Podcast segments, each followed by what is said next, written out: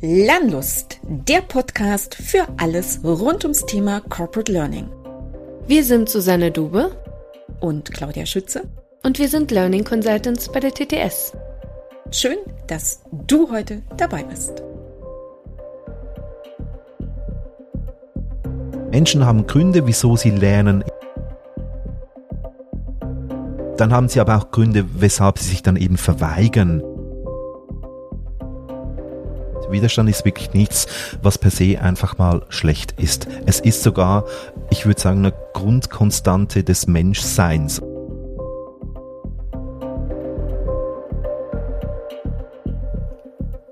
Lernwiderstände kennen wir alle. Aus unserer eigenen Lernbiografie oder, wenn wir Learning Professionals sind, auch aus unserem täglichen Arbeitskontext. Menschen in Organisationen sollen Dinge lernen. Nur manchmal wollen sie diese auch lernen und ganz schnell wird daraus ein Müssen und eventuell eben auch eine Verweigerung.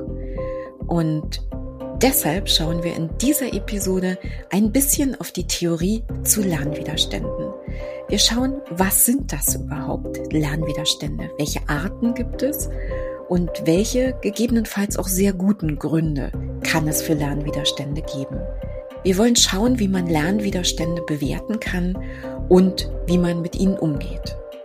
Und all das bespreche ich in dieser Episode mit meinem sehr geschätzten neuen Learning-Kollegen aus der Schweiz, Christian Huber.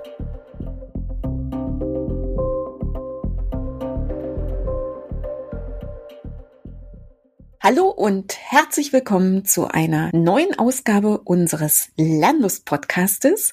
Und ich freue mich, dass ich euch dieses Mal einen neuen Kollegen vorstellen kann. Christian Huber, ein Kollege aus der Schweiz. Herzlich willkommen. Schön, dass du da bist. Salut, Claudia. Es ist wunderbar, dass ich hier sein darf. Ich freue mich sehr auf unser Gespräch, Christian. Und bevor es losgeht, würde ich dich ganz kurz vorstellen. Mhm. Also, aus der Schweiz, das habe ich schon verraten, hören kann man es auch. Christian, was dich sonst noch auszeichnet, natürlich, ist, dass du sehr viel Erfahrung im Kontext von Lernen und Lernsettings hast, weil du schon in sehr vielen unterschiedlichen Lernbereichen tätig warst, in verschiedensten Unternehmen, ehrenamtlich in der Jugendarbeit, in der Hochschulbildung und auch im Profisport. Also ich glaube, die Facetten sind echt breit gefächert.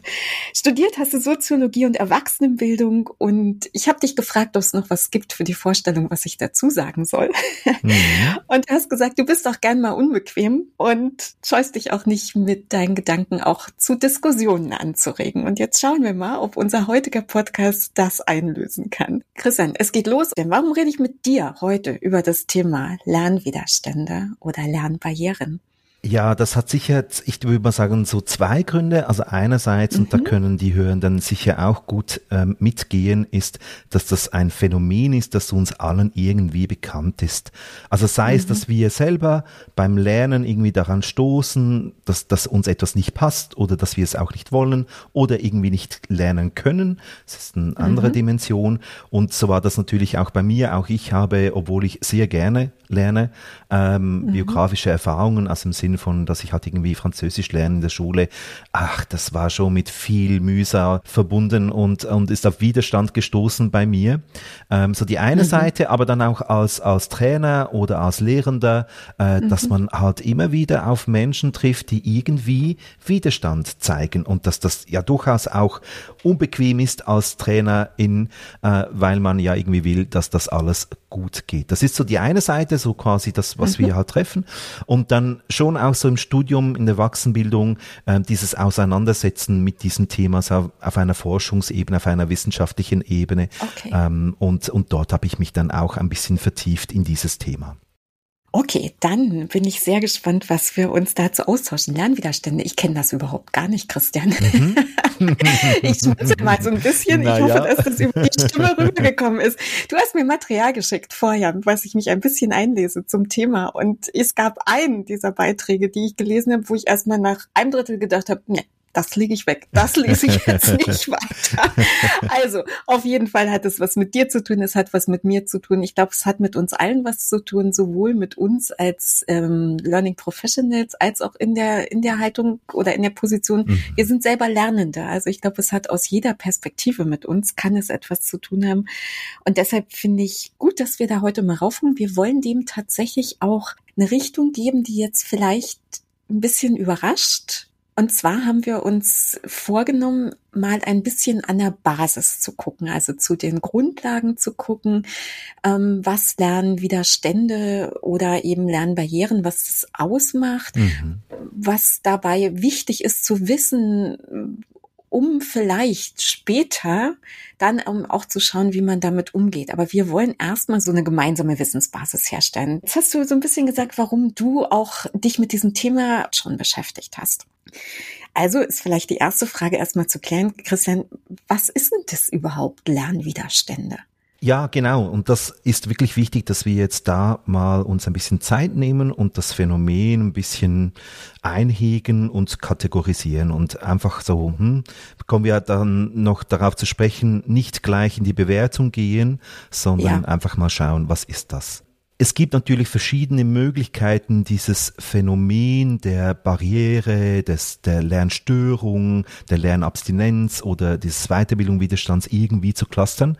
Ich schlage jetzt hier so eine dreiteilige äh, Kategorisierung vor. Und starten möchte okay. ich mit dem Vorschlag, dass es ähm, eine Art von Weiterbildungswiderstand gibt, und ich will es wirklich betonen, Widerstand, mhm. ähm, und der liegt darin, oder das Phänomen lässt sich so beschreiben, dass Menschen nicht an Weiterbildung teilnehmen. Mhm. Also ganz allgemein gesprochen und sehr, sehr abstrakt vielleicht einfach mal, dass es ganz viele Menschen gibt, die nicht einen Volkshochschulkurs besuchen. Okay. Oder dann natürlich ein bisschen konkreter und auch für uns relevanter Menschen, denen wir eine Weiterbildung anbieten, beispielsweise in einem Unternehmen, das aber vielleicht das Angebot freiwillig ist, dann denken wir so, ja eigentlich müssten sehr viele da Interesse haben, aber es kommen vielleicht nur ein paar und viele bleiben dem fern. Das heißt, sie zeigen, sie nehmen nicht teil und das kann man durchaus als eine bewusste Entscheidung ähm, ähm, so, so, so darstellen und dann auch sagen, mhm. das kann ein Widerstand zeigen, sein, nicht daran teilnehmen zu wollen. Mhm. Okay das ist, glaube ich, also vielleicht das, was am augenscheinlichsten ist, für mich mhm. zumindest, wenn du das so beschreibst. Also zu sagen, ich verweigere mich der, mhm. der, das, dem Bildungsangebot, nennen wir es vielleicht einfach mal so, so grob jetzt, indem ich einfach gar nicht teilnehme. Ich kann mhm. auch nicht teilnehmen, wenn ich anwesend bin. Das ist übrigens vielleicht nochmal eine feinere genau, Ausprägung genau, davon kommt, ja, tatsächlich. Genau, ja. ne? Also nicht nur die physische Präsenz, sondern tatsächlich eben auch, wie sehr bin ich wirklich anwesend.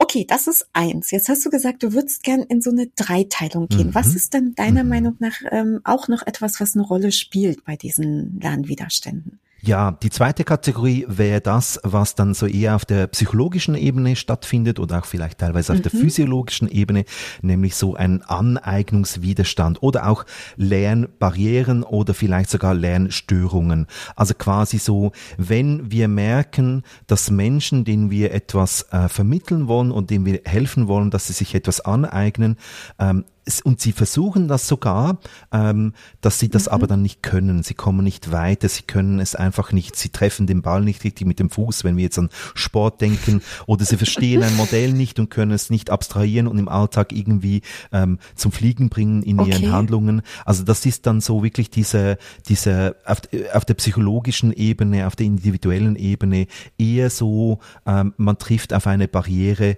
und ähm, kommt da nicht weiter und halt dann oft mhm. nicht mit einem aktiven Entscheid äh, verbunden, wie jetzt beispielsweise diese Nichtteilnahme. Mhm. Okay, das heißt, das hat vielleicht was mit meinen eigenen Limitierungen zu tun. Genau. Habe ich das jetzt richtig ja, genau. verstanden? Genau. Oder auch, das hast du ja auch im Vorgespräch angesprochen, durchaus vielleicht auch mit einem falschen Zugang. Also vielleicht würde andere Lernmethode helfen, da weiterzukommen. Mhm. Und das kann eine Möglichkeit sein, ja. Okay. Nummer drei. Du hast von drei gesprochen. Also dann lass uns mal schauen, was für dich da in dieser Struktur noch offen ist. Ähm, die dritte Kategorie ist dann das, das hast du auch schon angedeutet, im konkreten Lehr-Lernsetting. Also mhm. wenn wir da auf Widerstand stoßen, jetzt auf ähm, von Trainerebene, und zwar wieder als Verhalten. Das kann ein Augenrollen mhm. sein, ähm, das kann sein, dass jemand den Laptop aufklappt während einer Weiterbildung ja. und anfängt zu tippen und wir uns vielleicht nicht so sicher sind, macht der die sich jetzt Notizen oder ähm, arbeitet er sie jetzt. Äh, das kann wirklich auch sein, dass jemand irgendwie auf seine Nägel schaut und sich demonstrativ zurücklehnt. Mhm. Ähm, oder auch bei Erwachsenen gibt es ja dann durchaus auch, dass sie vielleicht sogar aufstehen, rausgehen, mhm. nicht mehr zurückkommen. Das Thema Raucherpause, die plötzlich sehr, sehr lange wird und, und Leute Absolut, Also ja. diese, dieser im Moment des Lehrlernen vorhandene Verhalten, das wie so, ja, das Widerstand eigentlich zeigt gegen die Situation. Okay. Okay. Also ich glaube, das letzte, Christian, ist wahrscheinlich das, was wir tatsächlich in unserem Trainer Rinnenalltag sehr oft wahrnehmen mhm. oder sehr oft. Es wäre schön, wenn wir jetzt nicht sagen würden sehr oft, aber öfters wahrnehmen. So ist vielleicht die, die bisschen vorsichtigere Formulierung. Und das, was sich auch wahrnehmen lässt, also mhm. das, was mhm. wir sozusagen mit Wissen, Sensitivität sehen können. Natürlich müssen wir da immer ein bisschen gucken, was sehen wir und was verbirgt sich dahinter, aber auf jeden Fall erstmal das, was wir beobachten können. Mhm. mhm. Gut, also dann haben wir jetzt erstmal so drei ähm, Kategorien aufgemacht von Lernwiderständen die mhm. du jetzt so ein bisschen geklustert hast. Und hoffentlich haben wir damit darstellen können, was was sind Lernwiderstände überhaupt? Mhm. Also ich glaube, die, die Bandbreite ist deutlich größer, ehrlich gesagt, so jetzt, nachdem wir beide auch natürlich im Vorgespräch uns unterhalten haben, nachdem ich ein bisschen mich mit dem Thema beschäftigt habe, als ich das anfangs augenscheinlich so im Kopf hatte, so für mhm. mich selber, mhm. gebe ich zu. Mhm. Weil für mich war das so tatsächlich die dritte Kategorie, also die, die du jetzt so mit so Beispielen illustriert hast, wo ich denke, ja, da habe ich viele praktische Erlebnisse aus meinen vielen Jahren Trainings oder Lernsituationen, wo ich sagen würde, ja genau, das hatte ich im Kopf und natürlich dann irgendwie auch die Idee, naja, was mache ich jetzt damit? Mhm, genau, vielleicht müssen wir noch so, also ähm, oder ich möchte gerne noch, noch anfügen, bei diesen drei Kategorien sind für uns beide dann doch schon eher die erste, diese Nichtteilnahme und eben die letzte, mhm. äh, dieses Zeigen von Widerstand vielleicht ein bisschen interessanter, weil die wirklich mit so, mit, mit Entscheiden verbunden sind oder dass Menschen dann mhm. wirklich so aktiv und deshalb dort auch besser Widerstand zeigen, jetzt sehr neutral gesprochen. Und das, das mittlere, das Sonderpädagogische eigentlich fast schon so Menschen, die irgendwie ja. Blockaden haben, äh, die an Barrieren stoßen. Das, das ist wie, das müsste man vielleicht teilweise auch ein bisschen gesondert betrachten. Dort kann mhm. man vielleicht mit Methoden ändern, aber manchmal braucht es dort mehr, mehr was so ins Therapeutische geht, als jetzt ja. wirklich in, ja. in, in ein klassisches ähm, erwachsenbilderischer Umgang damit so. Christian, wenn wir Widerstand spüren, wahrnehmen in unseren Lernangeboten, die wir machen, dann ist ja das durchaus, denke ich, wertvoll zu hinterfragen, warum ist dieser Widerstand da? Also ich denke, das ist was, was uns Futter geben kann, um eben auch in unseren Lernangeboten etwas anders zu machen, zu berücksichtigen oder darauf einzugehen, um diesen Menschen eben ein Stück weit auch entgegenzukommen. Mhm. Magst du dazu mal ein bisschen was ja, sagen? Ja, also du ziehst, du ziehst jetzt natürlich so ein bisschen auf die Gründe ab. Vielleicht mhm. so noch als Gedanke vor, vor, vor, vorhin geschoben, so äh, ist ja eigentlich spannend, äh, eben genau, man fragt sich dann schnell, warum ist das da? Ja. Man nimmt es auch sehr schnell wahr ähm, und wiederum so quasi die die positive Seite, also das, das Mitmachen der Menschen, ähm, mhm. das setzt man eigentlich einfach voraus und darüber denken wir wenig nach, oder? Sondern wir denken an, über diesen Widerstand nach. Ich möchte das einfach ja. kurz noch, um das, um das einfach aufzuzeigen, dass das wie so, okay, also muss irgendwie in diesen Gründen und auch in dieser Bewertung des Widerstands etwas dran sein für uns Trainer, Trainerinnen, mhm. das irgendwie interessant ist, weil eben über die Teilnahme selber machen wir uns selten Gedanken oder regen uns auf, dass jetzt Absolut. Menschen kommen, sondern gegen Gegenteil, das ist das, was wir irgendwie wollen, oder? Auch wenn es ein bisschen paradox tönt. Das, das, deshalb sind wir da, das wollen wir. Aber ja, über ja. die Nichtteilnahme, es ist schön, dass du quasi das nochmal jetzt äh, so den, den Teppich für diese Vokabel ausrollst. Ja, also diese, diese physische oder auch mentale Nichtteilnahme genau. an, an Lernangeboten. Da gebe ich ehrlich zu, da habe ich vielleicht immer nur mal ganz peripher drüber nachgedacht. Ja, Ja, klar, ja, ja, wundert's mich, wenn ich äh, sage, okay, wir könnten zwölf Teilnehmende haben, aber wir merken, dass wir die Kurse nicht voll bekommen oder Menschen melden sich wieder ab oder melden sich an oder scheinen überhaupt gar nicht. Ja, das nimmt man wahr. Irgendwann äh, ist man schnell bei dem Thema, naja, wir müssen mal über Lernkultur nachdenken oder Mhm, reden. mhm. Aber das wollen wir jetzt nicht tun. Aber, aber ich will sagen, es, na klar, wir nehmen es wahr, wir machen uns kurz Gedanken, aber es ist nicht der Hauptfokus Mhm, sozusagen, genau. uns damit zu beschäftigen. Und jetzt hattest Genau. du mir aber in unserem Vorgespräch auch ein bisschen mitgegeben, man beschäftigt sich in der Theorie schon damit, ne? Mit Mhm, diesen, mit mhm. diesen Nicht-Teilnahmen. Mhm. Magst du da mal ein bisschen was von deinem Wissen teilen, Christian, zu Mhm. dem Thema? Ja, also die, die Forschung dazu, und eben da spreche ich jetzt wirklich so ein bisschen mehr wieder aus der Wissenschaftsperspektive, Mhm.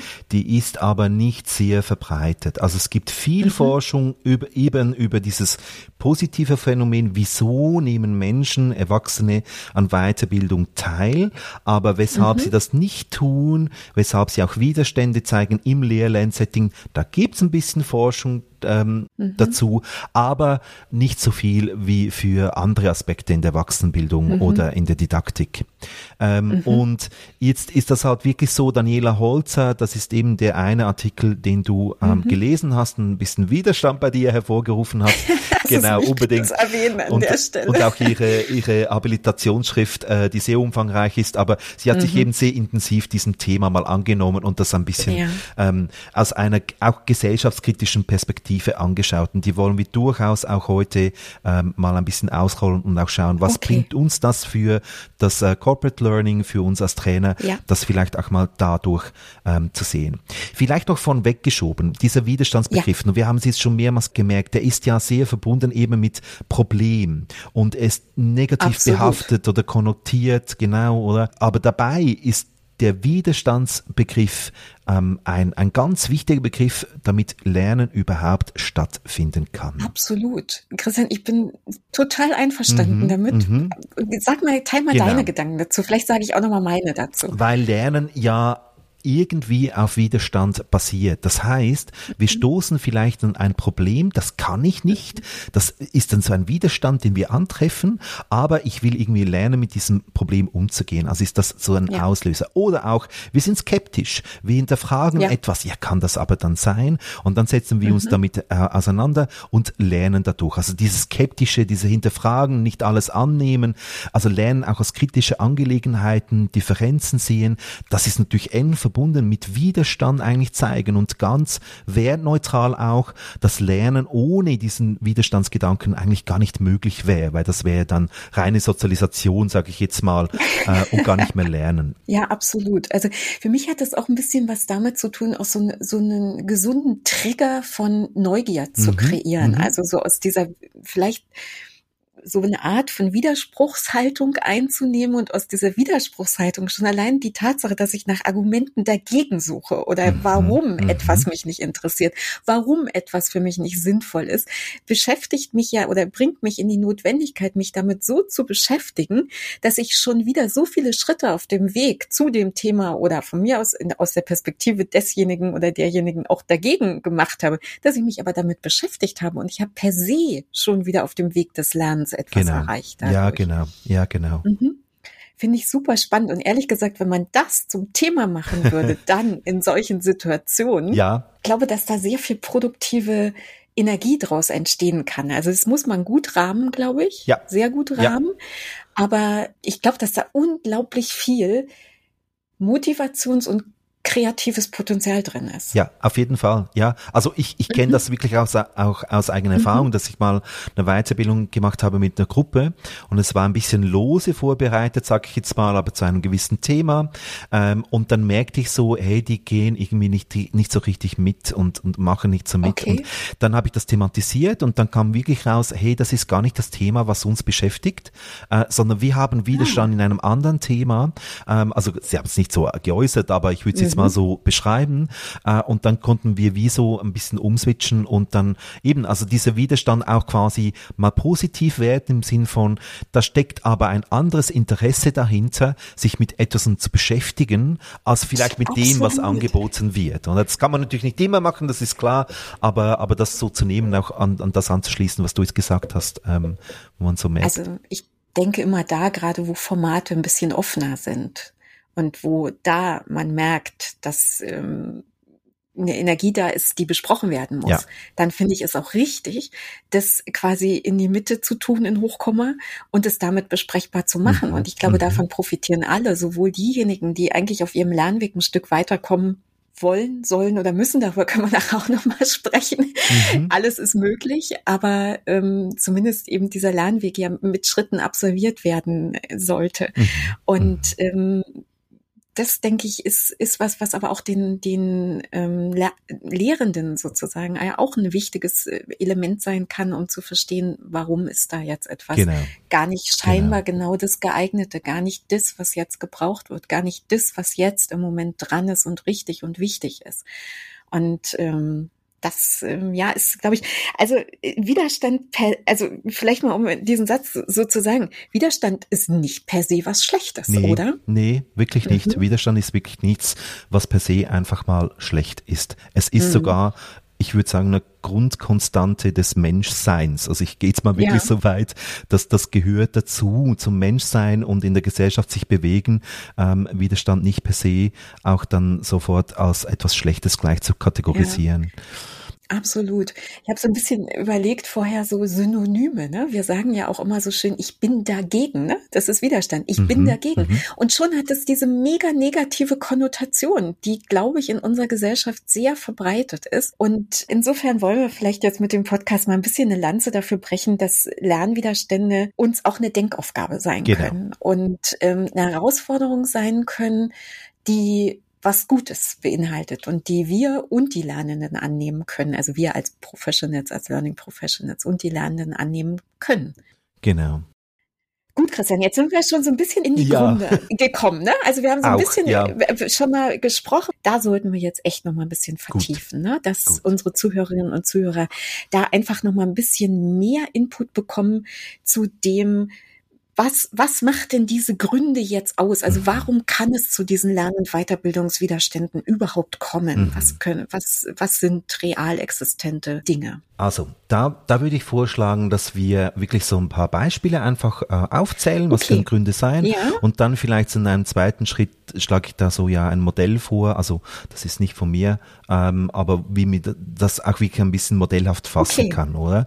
Ähm, okay. Und wir haben jetzt Beispiele schon genannt, also quasi, dass einfach nicht passende Inhalte oder nicht passende mhm. ähm, Lern, ja, Lerninhalte angeboten werden, mhm. was die Lernen eigentlich jetzt gerne gerade beschäftigt und was sie gerne lernen würden. Das kann schon mal so ein Grund sein für Lernwiderstand.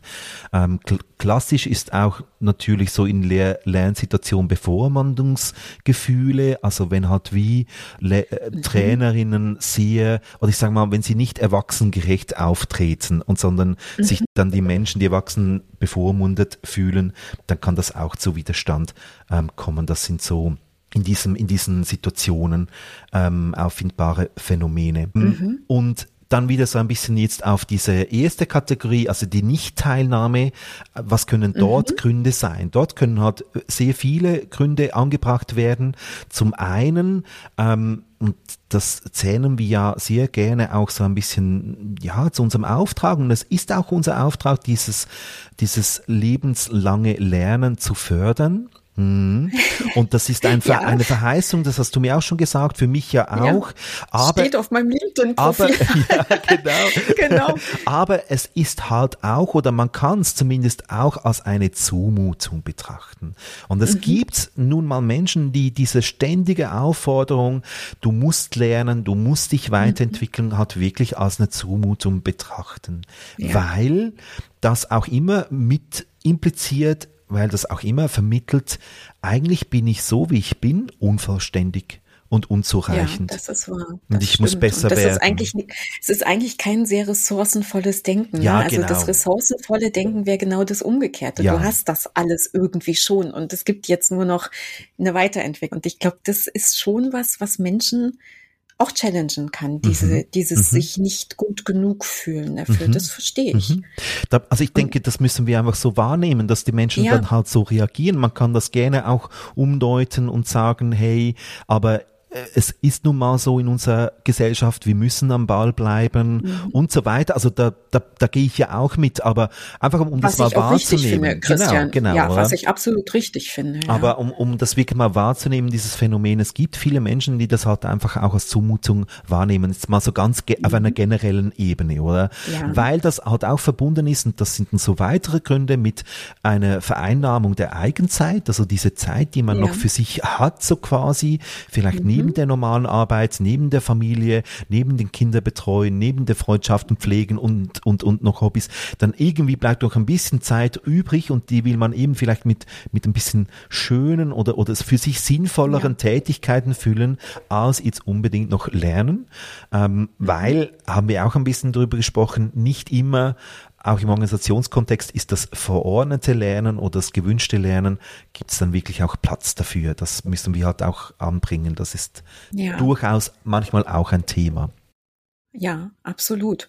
Und ich, ich habe es vorhin ganz kurz schon mal so einfließen lassen. Ich glaube in der Tat, also das ist ja unsere, unsere, unser Rahmen, in dem wir uns bewegen, das organisationale mhm, Lernen. Also mhm. Menschen in Organisationen, die die Notwendigkeit haben, vielleicht erstmal so gesprochen, ähm, sich mit neuen Themen auseinanderzusetzen. Und ich, mein Standardbeispiel ist immer so schön, keine, kein oder fast keiner, ich sage fast keiner, träumt davon, SAP zu lernen. Also das ist eine Notwendigkeit, die muss ich, der, der, ja, da muss ich einfach quasi mich beschäftigen, um meinen Job gut ausführen zu können. Aber davon träume ich nicht, das ja. zu machen. Warum versuche ich das mit dieser Vokabel so zu unterstreichen? Weil ich halt denke, wenn ich diese intrinsische Motivation für etwas habe, dann ist dieses Lernen wollen sowieso gegeben. Ja. Aber wenn es die halt nicht gibt, sondern es ist eben, ich soll etwas lernen und es kann eben sein, dass je nach Bewertung durch den Lernenden, mhm. durch die mhm. Lernende aus dem Sollen eben auch ein Müssen wird. Genau. Und wenn es noch krasser, und da spielen jetzt, glaube ich, auch schon die Faktoren, die du eben schon genannt hast, also dieses, jemand verfügt über meine Zeit, ich muss lernen, ich bin immer noch nicht gut genug, obwohl ich schon so viel gelernt habe. Also all das, was du eben schon genannt hast, kann daraus eben dann am Ende auch die Verweigerung entstehen ja. oder eben der Widerstand. Also um das vielleicht doch nochmal mit diesem wollen, sollen, müssen, können, das einfach nochmal ein bisschen mit einzufügen, weil ich das durchaus eine wichtige Perspektive darauf finde. Auf jeden Fall, ja. Da kommen wir nachher nochmal darauf zurück, da bin mhm. ich, da bin ich sicher, weil da will ich auch noch etwas anfügen äh, zu diesem Bewertungsgedanken, ja. oder vom Widerstand ja, und eben macht das, ist das Sinn, ist das vernünftig oder eben auch nicht. Ja, absolut. Ja, genau. Ähm, Aber wir waren noch ein bisschen bei diesen mhm, Gründen, mhm. glaube ich. Und ähm, du hast mich ja sehr getriggert jetzt mit dieser Zumutung des lebenslangen Lernens, das weißt du. Ne? also, um das jetzt immer in, in Langsatz zu sagen, auf meinem LinkedIn-Profil steht, das ist für mich eine Verheißung, lebenslanges Lernen zu haben. Und ähm, ich glaube, was das aber auch ganz gut zeigt, ähm, das ist natürlich meine Perspektive. Und wir Learning Professionals neigen, glaube ich, sehr dazu, unsere Perspektive, die wir uns mit Lernen beschäftigen, die wir per se, glaube ich, einfach selber sehr gerne lernen, das allen anderen quasi auch zuzuschreiben. Und das ist aber nicht genau. die Realität. Genau. Und ich glaube, wir tun einfach extremst gut daran, das wahrzunehmen ja. und uns dessen bewusst zu sein, weil nur so können wir mit Menschen, die nicht ganz 100 Prozent mit uns schwingen, ähm, überhaupt auf einer, auf einer Augenhöhe uns auseinandersetzen. Ja. Ja, bin ich, bin ich ganz bei dir. Mhm. Ich finde auch lebenslanges Lernen, das hat äh, unglaublich viel auch Positives drin ähm, mhm. und ist eine Bedingung, sage ich jetzt mal, der modernen Gesellschaft. Da kommen wir nicht darum rum. Aber ja. als Profis in diesem Bereich müssen wir bereit sein, auch diese Perspektive einzunehmen, dass es eben, ja. und ich sage es nochmal, auch wenn es hart tönt, für andere Menschen teilweise als Zumutung wahrgenommen werden kann. Und ja, und da dann die auch, auch ernst nehmen und unterstützen, aber da kommen wir ja noch äh, später dazu, vielleicht noch ein paar Ideen mhm. mitzugeben. Ähm, okay. Jetzt haben wir diese Gründe und die könnten wir jetzt vielleicht mal so einordnen. Also irgendwie Menschen haben Gründe, wieso sie lernen, eben du hast schon gesagt, wollen, mhm. Weil sie manchmal sollen und mhm. dann wird vielleicht ein Müssen daraus und dann haben sie aber auch Gründe, weshalb sie sich dann eben verweigern diesem, diesem Lernen. Das zeigt sich dann vielleicht in diesem ja. Widerstand, oder? Ähm, und die Gründe können sehr, sehr vielfältig sein. Es kann einfach die Lust sein am Lernen, etwas, äh, es kann, kann sein, dass man ein Problem hat und dass man das lösen will. Es kann einfach auch sein, äh, müssen wir auch sagen, dass sie irgendwie einen Abschluss erringen wollen, wo dann mhm. quasi das Zertifikat einfach auch wichtig ist, um andere Möglichkeiten für Menschen aufzutun oder sei es karrieremäßig. Ähm, mhm oder oder auf, in, in anderen Gefilden.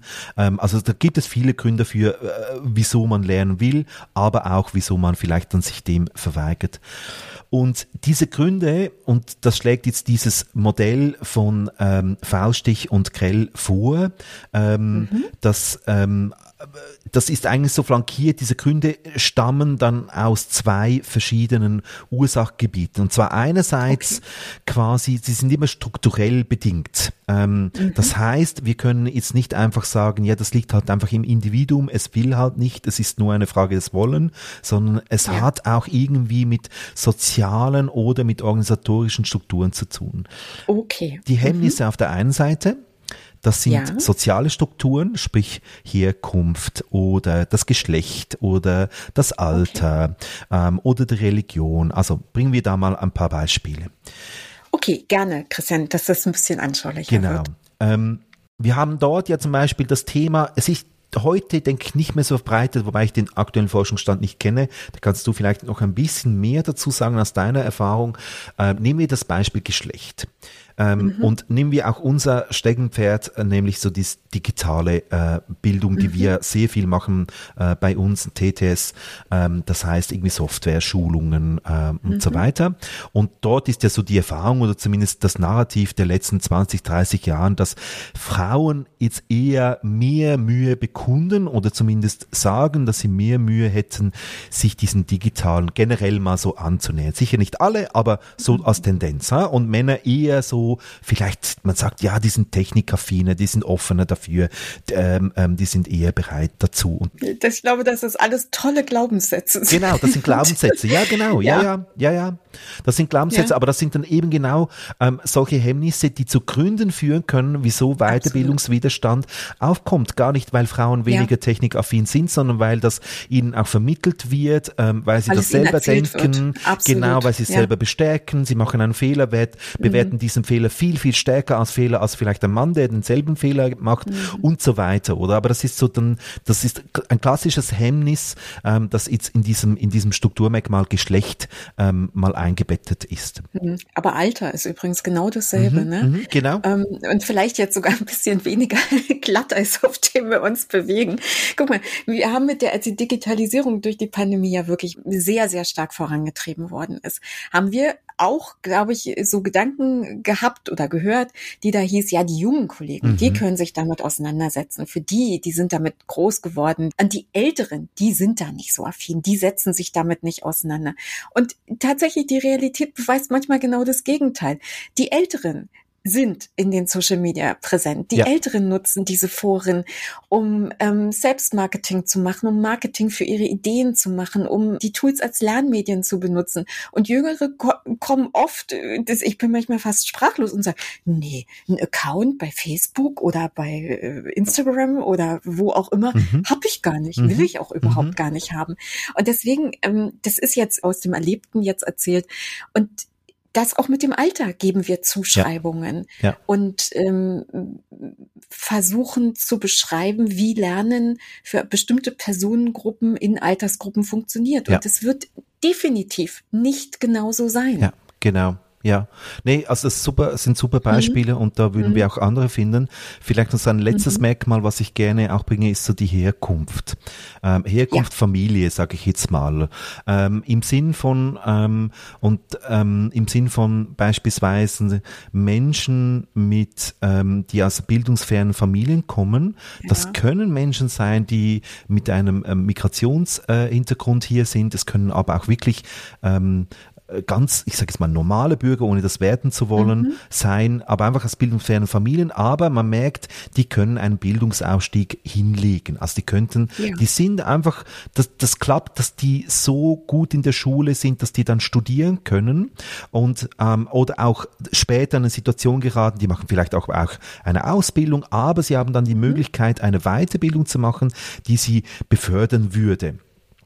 Und da gibt es dann so das Phänomen, dass dann aber auch deutlich wird, dass solche Menschen dann auch hadern mit dieser Entscheidung, weil sie ja. auf einen Pfad gehen, den sie nicht kennen, der in der Familie nicht verbreitet ist und sie sich ja. dann durchaus bewusst werden, hey, irgendwie bringt mich das ein bisschen weg, weil ich vielleicht eine andere Sprache dazu lerne, weil ich besser mhm. qualifiziert bin, weil ich dann mit anderen Menschen verkehren muss, die irgendwie ja. gar nicht zu meinem kulturellen familiären Umfeld passen. Auch das kann ein Hemmnis sein, wieso Menschen Menschen manchmal Mühe haben oder auch Weiterbildungsangebote ablehnen vielleicht. Absolut, weil wir haben ja jetzt quasi eigentlich positive Beispiele versucht zu beschreiben, ja. wie wir es jetzt beide ähm, jetzt diskutiert haben.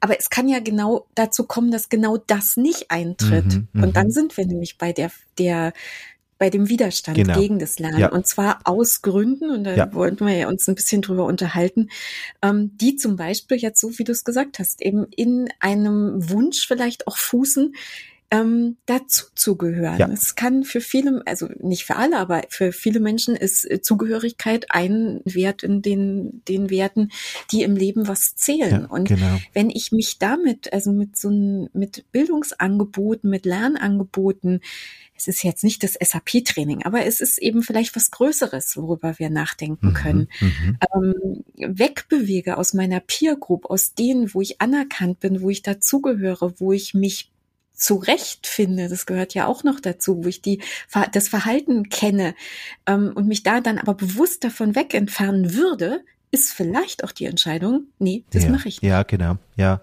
Ist Weil das ist ja der Widerstand, den wir eigentlich nicht erklären können. Wenn wir denken, hey, es, es gibt ein Bildungsangebot, ja, genau. das ist doch super. Und aus meiner Bewertung, vielleicht auch aus deiner, wäre es dann unvernünftig, ein solches Angebot Richtig. nicht wahrzunehmen. Aber wir haben jetzt so ein paar Dinge schon am Beispiel versucht zu belegen, ähm, was Gründe sein können, warum Menschen sich dagegen ja. entscheiden ja. und eben in den Widerstand zum Lernen gehen. Und das ist dann eine eigene Vernunft, oder? Das ist vielleicht ja. aus unserer Perspektive unvernünftig, aber aus, aus, aus, Identi aus, aus, aus einer Identitätsperspektive mhm. absolut vernünftig, dass man sagt, hey, nein, das ist mein soziales Umfeld und ich gefährde das, ich gefährde etwas, was für uns Menschen überlebenswichtig ist, nämlich zu, zu Gruppen zu gehören, soziale Einge mhm. Eingebundenheit zu, zu spüren. Ähm, und das ist dann durchaus eine aus dieser Perspektive vernünftige Entscheidung mal, oder? Also ja. ich sage, ich finde immer, und das, das habe ich dann auch eben von Daniela Holzer so ein bisschen übernommen, äh, die Perspektive Weiterbildungswiderstand hat Gründe und, ähm, ja. und also ist und, und es gibt meistens sehr gute Gründe dafür. Ähm, ja. Es kommt halt darauf an, aus welcher Perspektive man vielleicht rausschaut. Absolut, ja. ist gut, dass du das nochmal dazu gesagt hast, weil das ist, glaube ich, sehr, sehr wichtig mhm. in dieser Betrachtung. Genau. Mhm. Absolut. Vielleicht so zusammenfassend auch noch mal ein ganz kleines Beispiel für diese, eben, das sind diese Hemmnisse, die quasi in der Person angelegt sind, aber strukturell noch einmal so Herkunft, ähm, berufliche Stellung auch oder vielleicht auch Religion, mhm. die man äh, verfolgt, mhm. aus der Familie, die kommt, etc. Ähm, ist dieses Beispiel äh, von einem Workshop, den ich letztens hatte, äh, in Berlin, äh, mit verschiedenen okay. Teilnehmenden. Ich ähm, lache, weil ich komme ja aus Berlin. Ich bin genau. gespannt, was jetzt kommt. Du kannst es noch, du kannst es dann noch kurz einordnen, genau. Okay. Äh, wir haben, wir haben dort die, äh, die Personen, die an diesem Workshop teilgenommen haben, gebeten, Persona-Profile auszufüllen, wo sie halt okay. über ihr Lernen, über ihre Präferenzen und so weiter okay. Auskunft geben. Und da war so eine Spalte mit, äh, welche Sprachen spreche ich? Und dann haben wir sie gebeten, ja. hey, vielleicht möchte eine oder zwei Personen das auch kurz vorstellen. Und eine Person hat sich vorgestellt und hat gesagt, ja, ich spreche natürlich Deutsch und auch Englisch und ein bisschen Französisch und Spanisch ja und so weiter kann ich auch. Also klar okay. gezeigt, hey, da bin ich gut gebildet und bin, was man okay. heute so von Akademikern erwartet, die können sicher mindestens so gut Englisch sprechen und vielleicht noch eine dritte Sprache so unterwegs. Und da war eine andere Person dran und die hat dann so mhm. gesagt, ja, und bei Sprachen, ähm, Berlinerisch, und das ist gut so. Und das war dann so quasi so eine Aussage und das kann man durchaus so auch lesen. An deinem Berlinerisch üben wir noch ein bisschen. Okay, okay. Das ist Schweizer Berlinerisch. Nein, Quatsch, Spaß beiseite. Ja, also man kann da wirklich gut reinlesen. Ich will nicht unterstellen, dass das genau mhm. der Grund ist, aber ich denke, es ist durchaus eine, eine, eine, eine Beurteilung, die, ja, die zumindest anschlussfähig ist, dass diese Person damit auch klar ausgedrückt hat, hey, ich bin so, wie ich bin. Ich kann ja. in Anführungs- und Schlusszeichen nur nur Berlinerisch, aber das eben auch gleich mit dieser, ich, sie hat nicht gesagt, ich kann Deutsch, sondern sie hat wirklich explizit gesagt, ich kann Berlinerisch, also auch diese Identitätsverordnung in Berlin und, und, und, und das ist gut so, das hat sie auch noch angefügt, ja. um zu, zu besonders zu betonen, ähm, ähm ja. ähm, dass das auch reicht und dass, dass es eine Zumutung vielleicht für sie wäre, wenn jetzt der Anspruch kommen würde, dass sie auch noch eine Fremdsprache ja. beispielsweise sprechen Absolut. müsste, oder? Und übrigens finde ich, dass sie einen ganz ressourcenvollen Umgang damit hatte, weil sie hat ja nicht gesagt, gesagt, mhm. ich habe, mhm. ich spreche nur genau. Berlinerisch, genau. sondern das ist ja etwas Besonderes. Ich spreche Berlinerisch. Also ich finde, da kann man jetzt auch was äh, sehr ressourcenvolles drin sehen. Auf jeden Fall. Genau. Für schönes Beispiel. Okay, also wir haben diese, diese Hemmnisse, diese sozialen Barrieren, die in der Person ja. liegen. Jetzt haben wir auch noch andere Einflussfaktoren für Gründe für Widerstand oder auch für Gründe für Lernteilnahme, mhm. nämlich institutionelle. Organisationsebene. Okay. Und das ist natürlich für uns. Was ist das, Christian? Also, das sind halt all diese Faktoren, wie Lehr und Lernen angeboten wird oder wie es gestaltet Aha. wird. Man spricht vielleicht auch von Lernarchitektur, sage ich jetzt mal, im, ja, im, okay. im Meso- oder im Mikrodidaktischen, ähm, wie mhm. die Lernangebote wirklich gestaltet werden. Ich bringe noch ein, zwei Beispiele. Wir dürfen aber auch schon mitdenken, so ein bisschen, noch ein bisschen weiter in der Flughöhe, wenn wir auf die Organisation schauen, in denen die Lernenden vielleicht eingebettet sind, bei uns jetzt sehr oft Unternehmen, es können aber auch Behörden sein äh, oder Krankenhäuser ähm, und so weiter, ähm, dass natürlich dort irgendwelche Bedingungen herrschen, Strukturen herrschen in diesen Organisationen, ähm, die sich auch als Schranken, als Hindernisse mhm. für Lernen herausstellen können. Also machen wir ja. mal Beispiele und, und, und vielleicht zuerst auf der didaktischen Ebene, also diese Lernarchitekturen, okay. oder? Das fängt vielleicht nur schon mal an bei der Benennung von Lernangeboten.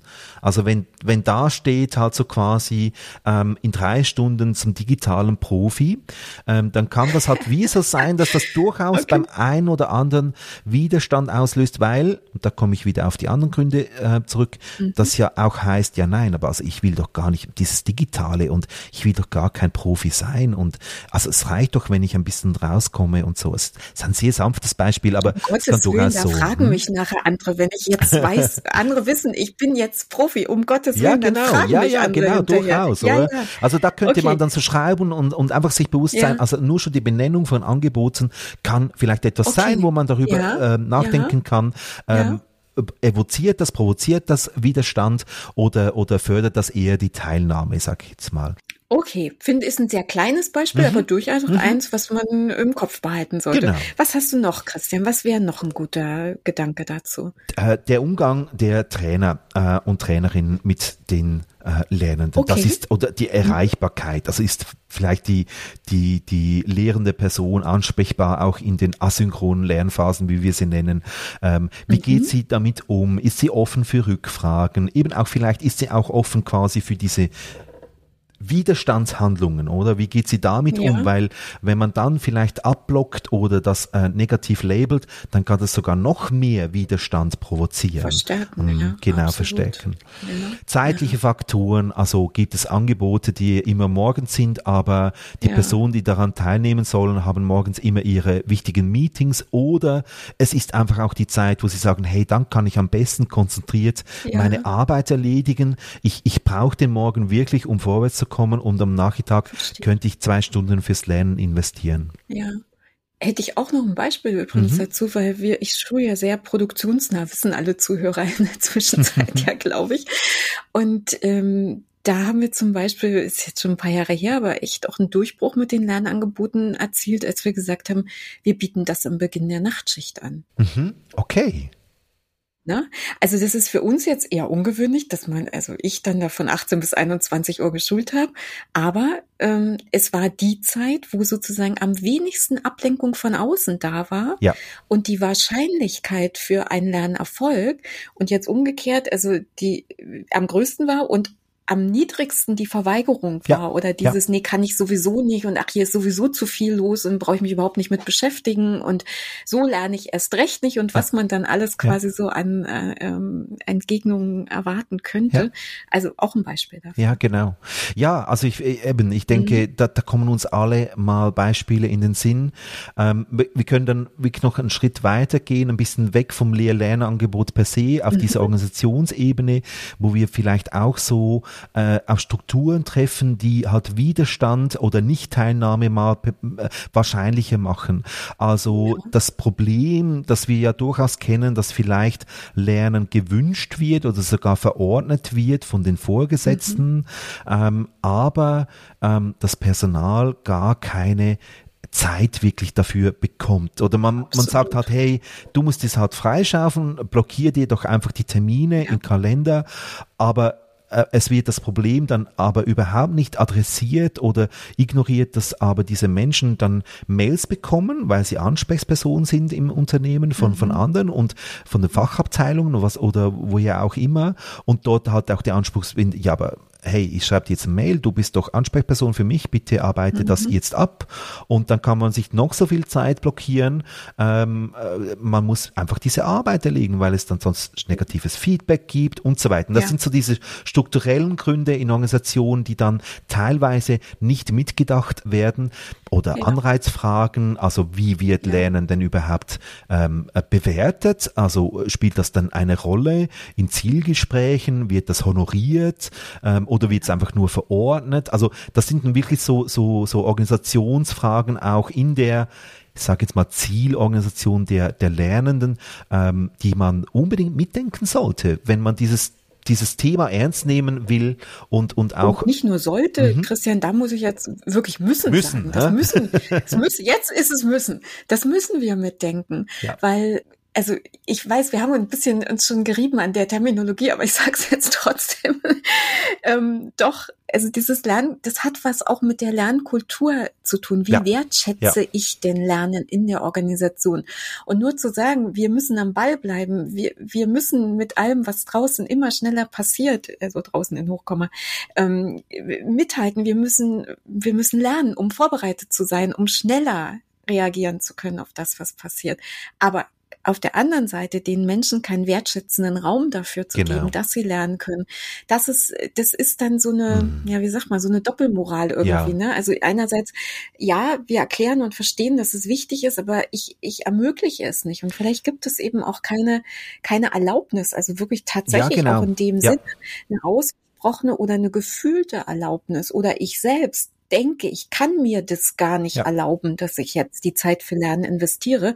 Und das sind in meinen Augen, also weil du es ja am Anfang so auch eingeführt hattest äh, mit der Terminologie, institutionalisierte Schranke. Ich ja. glaube, das zum ja. Beispiel ist etwas, was wir viel häufiger haben, als wir denken. Und dann sind die besten Lernangebote, die wir uns überlegen, ähm, ist jetzt mehr als nur überlegen. Wir entwickeln die, wir, wir stecken da viel Wissen, Erfahrung, Expertise rein und wollen die natürlich dann zum bestmöglichsten Gewinn der Lernenden eben auch ähm, anbieten.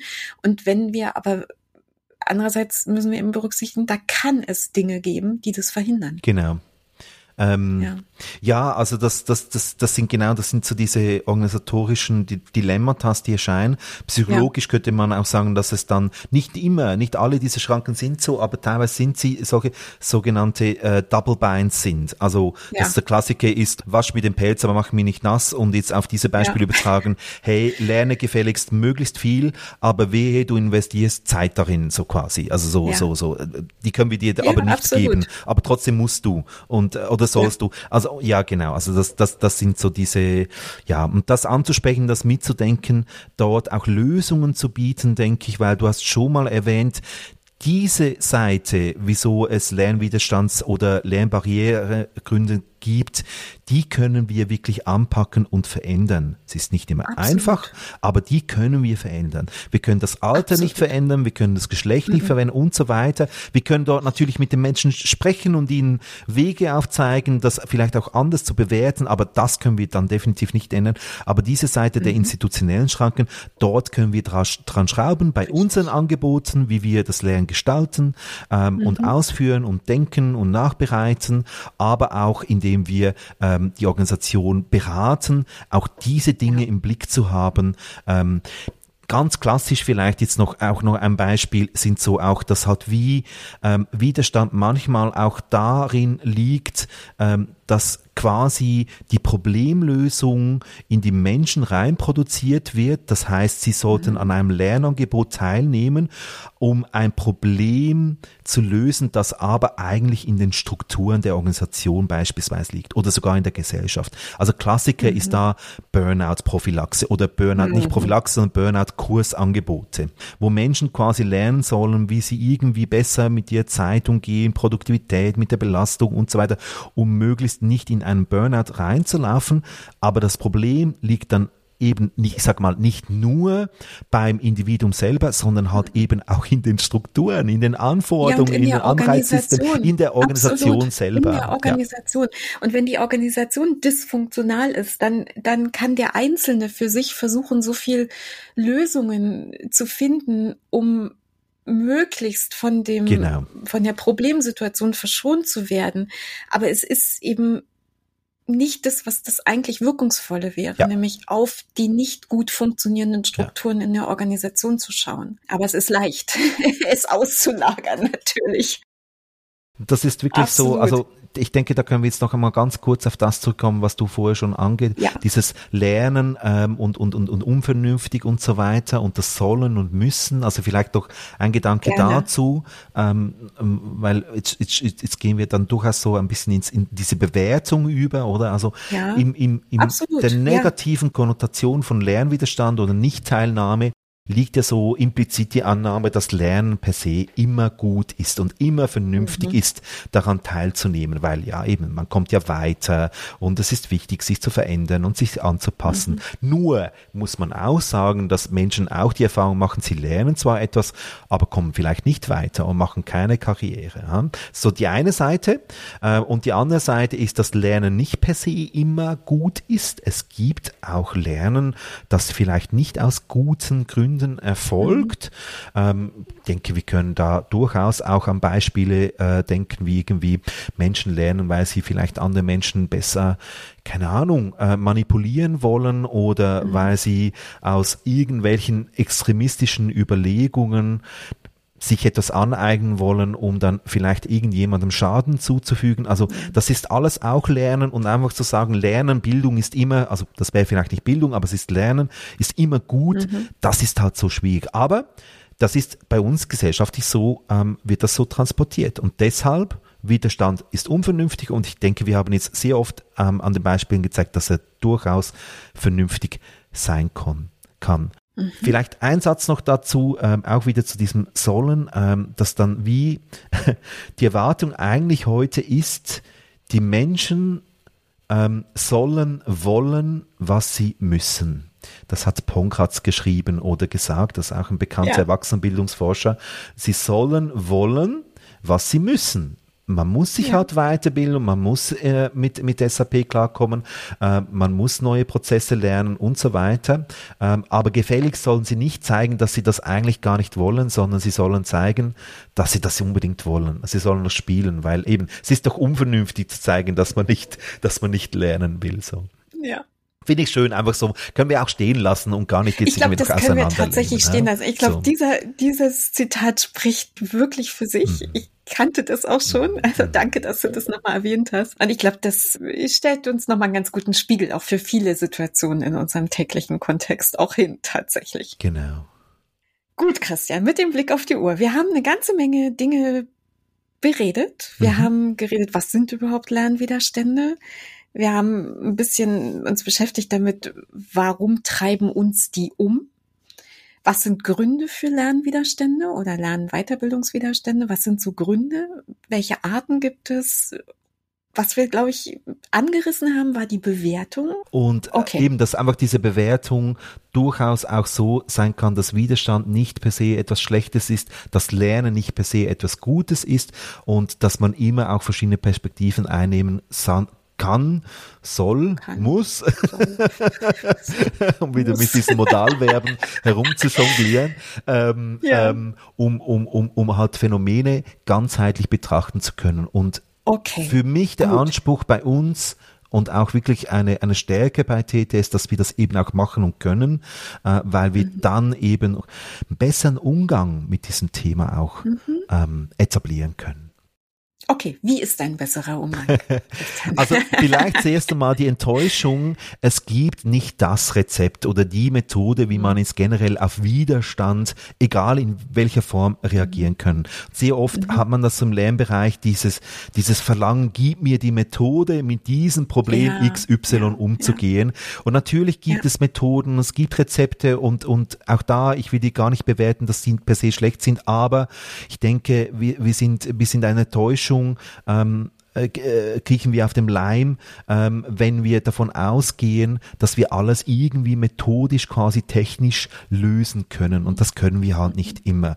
Äh, aber das ist auch eine Stärke. Es braucht deshalb eben auch uns. Es braucht mhm. Profis, die da geschult sind, das eben genau zu sehen, das Problem, und den Widerstand vielleicht nicht irgendwie versuchen mit Methoden, die sich dann an das Individuum richten, sondern mhm. halt sich dann gewahr zu werden, halt, dieser Widerstand ist vielleicht evoziert durch Organisationsstrukturen, durch Anreizsysteme. Okay. Mhm. Und dort müsste ich jetzt eigentlich ansetzen und ja. da müsste ich vielleicht noch mal mit dem Auftraggeber äh, ins Gespräch gehen und sagen, hey, okay. das könnte wiederkommen.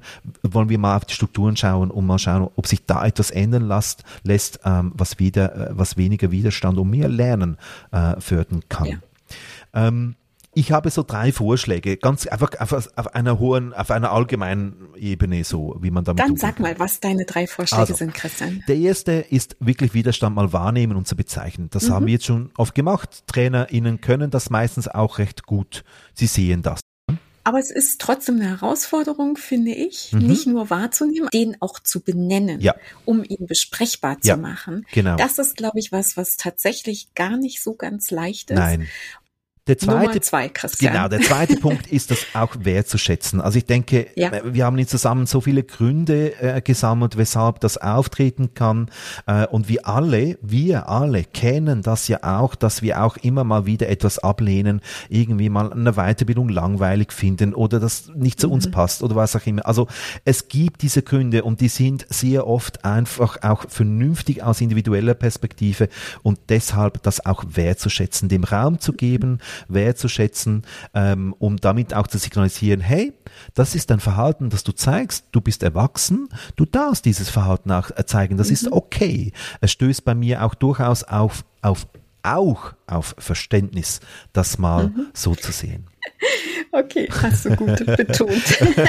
so, und Nummer drei. Ja, dann hat ihm wirklich auch Raum zu geben, das hast du eigentlich auch schon angebracht, also das, mhm. das anzusprechen, das vielleicht auch zum Thema zu machen, mit den Lernenden mhm. zu reflektieren. Ich komme nochmal auf dieses Beispiel zurück mit dieser Weiterbildungsgruppe, die dann wie so, äh, wo ich gemerkt habe, hey, irgendwie stimmt was nicht und dann kam raus, ah, die haben ein anderes Lernbedürfnis und ich kann jetzt da gut switchen ah, und auf das eingehen, das ist auch okay vom Auftraggeber her und so weiter, ähm, aber eben das, das das, wenn, wenn ich dem nicht Raum gegeben hätte, das zu thematisieren, dann, dann wäre das nicht geschehen und dann wäre erst am Schluss vielleicht ein Feedback gekommen, hey, weißt du, war ja schon interessant, was wir jetzt gemacht haben, aber eigentlich hätten wir viel lieber dazu etwas gehört oder gemacht ja. oder gelernt. Ja. Und, und okay. deswegen, also wahrnehmen, bezeichnen, Widerstand auch wertzuschätzen, durchaus auch mit diesem Begriff Widerstand mhm. ähm, und, und dem Raum zu geben in der Lehr-Lernsituation. Das sind mal drei Vorschläge für Umgang in, in auf der didaktischen Ebene, wie kann ja. man da als Trainer, Trainerin damit umgehen?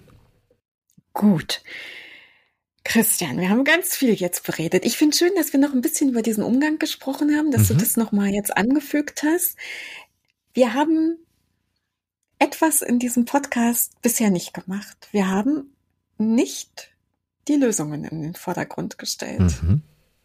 Das eine oder andere haben wir so ein bisschen angerissen, Beispiele gegeben, aber grundsätzlich haben wir erstmal gesagt, wir wollen die Basis verstehen. Ja. Wir wollen ein bisschen in die Theorie gucken, ähm, von der du eben viel mitbringst und uns das einfach mal ein bisschen von dir darstellen lassen, um zu verstehen, wo kommt das dann her mit diesen Lernwiderständen. Mhm. Und ich glaube, dass wir das heute bestimmt für einen ersten Abriss ganz schön gut versucht haben zu greifen und darzustellen. Ich hoffe doch. wir haben dem jetzt äh, viel Zeit gewidmet, weil es eben einfach viele Facetten gab, die wir gerne erwähnen wollten dazu. Das, was noch offen ist, ist offen. Und das heißt, wir haben uns gedacht, es gibt ganz bestimmt eine zweite Folge dazu, ein mhm, Podcast zum mhm. Podcast, in dem wir nämlich ein bisschen lösungsorientierter auf das Thema schauen mhm. wollen und ein bisschen gucken wollen, okay, was sind denn die guten Dinge, die wir haben, die wir als Methoden nutzen können, die wir aus dem Verständnis ähm, von all dem, was du uns jetzt so schön dargestellt hast, eben dann auch wirklich umsetzen können und verwenden können, mhm. um Menschen, die Lernwiderstände haben, begegnen zu können auf Augenhöhe, aber ihnen gleichzeitig eben auch ein Angebot machen zu können, um zu gucken, wie können wir helfen, daraus zu kommen. Wenn es denn nicht etwas ist, wo ich sage, das ist für mich richtig und gut und das will ich auch festhalten. Genau, ja. Gut, Christian, also wir haben jetzt gesagt, es gibt eine Folge zwei. Definitiv gibt es eine Fortsetzung. Christian nickt mhm. ganz laut. Mhm. Christian, an dich jetzt erstmal mein herzliches, ganz großes Dankeschön, dass du mit diesem Thema heute zu uns in den Landlust-Podcast gekommen bist. Und ich denke, du wirst dich auch freuen auf Feedback von unseren Zuhörerinnen und mhm. Zuhörern. Und wir schauen mal, was kommt. Und vielleicht können wir das eine oder andere aufgreifen, um es dann in der Episode zur Episode verarbeiten zu können. Ja. Also, wir freuen uns auf euer Feedback und Christian, dir ein ganz herzliches Dankeschön für dein Thema, für alle Details, die ich lernen durfte von dir heute und hoffentlich auch unsere Zuhörerinnen und Zuhörer lernen durften. Und ich freue mich auf die Fortsetzung, Christian. Ja, Dankeschön. vielen Dank, Claudia. Es war mir eine große Ehre, hier dabei sein zu dürfen. Und ich freue mich auch auf eine Fortsetzung. Bis dann. Danke dir. Bis dann, Christian. Tschüss an euch. Danke fürs Zuhören.